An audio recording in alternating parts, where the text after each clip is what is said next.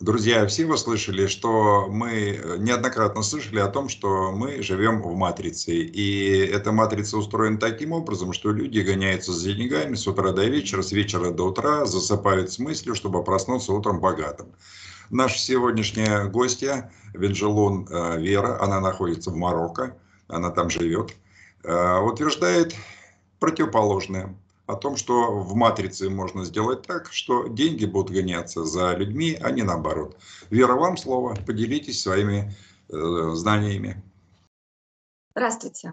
Да, матрица. Э, все боятся этого слова, все хотят из нее выйти, э, думают, что это нечто ужасное. А я раньше тоже так думала. На самом деле это неправда. Матрица, что такое матрица? Это же как э, нейронная сеть, э, как мозг Земли, нейронная сеть Земли. Ее же придумал Бог. Ну, это же Бог придумал. Как это может быть ужасным? Это просто программа. И э, несколько тысяч лет нас уже нас вели к тому, что это нечто ужасное. И вот к этому нас привели. На самом деле все не так. Как и вообще, как им это удалось сделать? Они просто сузили наше сознание до минимума и его загрязнили. Вернее, это сделали сами, они нам просто помогли. Ну, все понимают, как понимают такую речь. А, суть вот в чем. Когда мы очищаем наше сознание, у нас вообще около каждого человека есть воронка. Воронка откачивает ресурсы. Ну, матрица так работает, это такая программа. Вот, когда мы очищаем наше сознание, воронка, она как бы сокращается, сокращается, сокращается. А вот когда мы наше сознание расширяем, воронка вообще, она полностью закрывается. Но чтобы а, а, переключиться на благополучие, чтобы у нас включилась вот именно программа а, благополучия, нам нужно выйти на предназначение. Пока мы не расширим наше сознание, на предназначение вообще редко кому удается выходить. И опять, если человек э, с э, с загрязненным сознанием выходит на предназначение, с одной стороны, э, воронка работает на выкачку ресурсов, а с другой стороны, э, работает наоборот, на изобилие. Это все равно будет сбой. Поэтому нужно сначала сознание очистить, его расширить, а потом начать заниматься своим предназначением. Но опять тут вот оно прям сразу, как по щелчку, оно не получится. Когда мы расширяем сознание, должно пройти хотя бы ну, где-то полгода, год, прежде чем воронка полностью закроется. А когда а, мы уже выходим на предназначение, тоже нужно какое-то время, чтобы у нас открылось вот это вот изобилие. Нам даже напрягаться не надо. Напрягаться не надо. Там не просто деньги будут за нами бежать, нам еще все силы будут помогать, чтобы они за нами бежали. Но у меня это очень глупо. У меня два вопроса. Первый вопрос, как расширить сознание, и второй вопрос, как его очистить. Ну, это легко. Очищаем мы сознание, это очищаем программы негативные, убираем негативные мысли, убираем негативные помыслы, а, освобождаемся от негативных черт характера. Что такое негативные черты характера? Это последствия воздействия демонических сил на человека это негативные черты характера. Ну, вернее, через негативные черты это проявляется. Начинается это где-то с трехлетнего возраста и всю жизнь. Вот. А э, расширяем сознание – это первый этап расширения сознания, а соединение с трудом, а второй этап расширения сознания – это соединение с Богом. Нужно раскрыть цветок в сердце, соединиться с Богом. И расширяем свое сознание до Бога. Ну, как все просто. Вот э, все, все понятно, только я не понял, как избавиться, так сказать, от негативных черт характера. Конкретно как? При помощи молитвы или диеты, или там головой об стенку нужно постучаться. Что делать конкретно? Ну, конкретно. У всех людей получается по-разному. Я вот уже, честно скажу, веду практику в течение двух месяцев. И у каждого человека это выходит совершенно по-разному.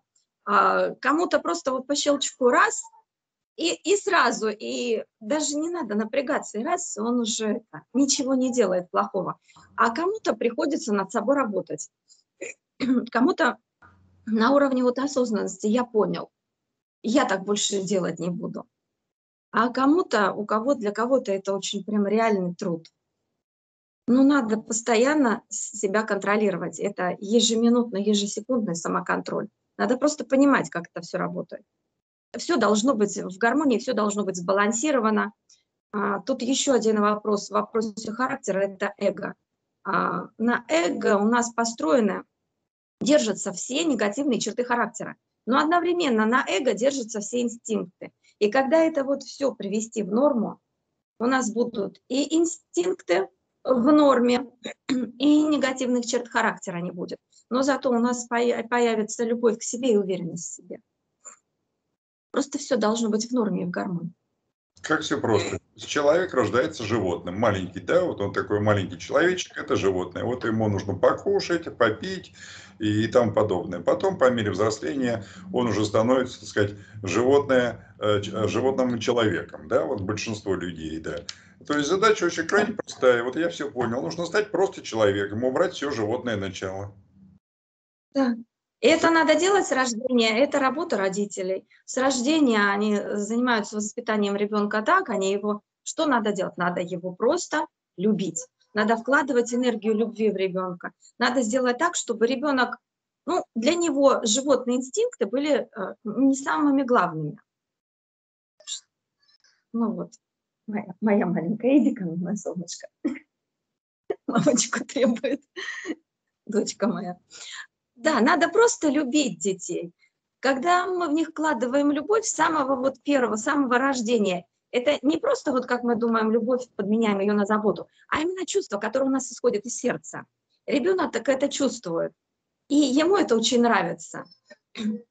Мы с ребенком разговариваем, мы ему читаем сказки, мы ему рассказываем сказки, поем песенки, мы с ним играем в разные игры, мы, мы делаем тушечки, массажики, трогаем их, там, зарядки с ними делаем, в, ну, в разные игры с ними играем. И у ребенка а, это ему настолько приятно, что а, он, и он чувствует заботу родителей и внимание, что он не будет голодный, что им не холодно, что о нем заботятся. И эти инстинкты, они как бы на второй план уходят, они не становятся главными. И вот э, э, до трех лет, когда мы с детьми занимаемся именно вот таким вот образом, э, в три года, когда происходит тот момент, когда начинает формироваться у ребенка негативные черты характера, это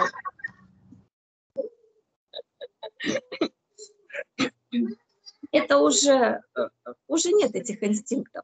Ребенок уверен в себе, и он себя любит, он понимает, что такое, когда его любят. Понятно. Отличный план. Современные психологи, они женщинам рекомендуют, у которых проблемы э, в семье с мужьями, они им дают такой совет. Мужей нужно любить, как котов. Вот, вот, вот этот, который с хвостом мохнатый. Это вот, то есть его гладить, накормить, там, и к нему относиться как к коту. И тогда отношения в семье будут да, э, хорошими. Вера, идея понятна. Идея понятна, теоретически. В принципе, да. Да. А, друзья, а, вы все слышали, выводы делайте сами. Кстати, посмотрите, Вера находится в Марокко, и сзади нее новогодняя елка, а наверху красная звезда. Это о чем говорит? О том, что русский проект, красный проект, он планетарный. Вера, большое спасибо, покажи нам э, Я не могу показать, она лохматая. Она только проснулась. Не показать? Ладно, давай покажу. Привет тебе из России, от всех нас. Она не расчесана. Ну, расчесывай. Расчесывай. Вера, э, с Новым годом, всех благ, рады были встрече. Спасибо, что поделилась своими мыслями. До свидания. До свидания.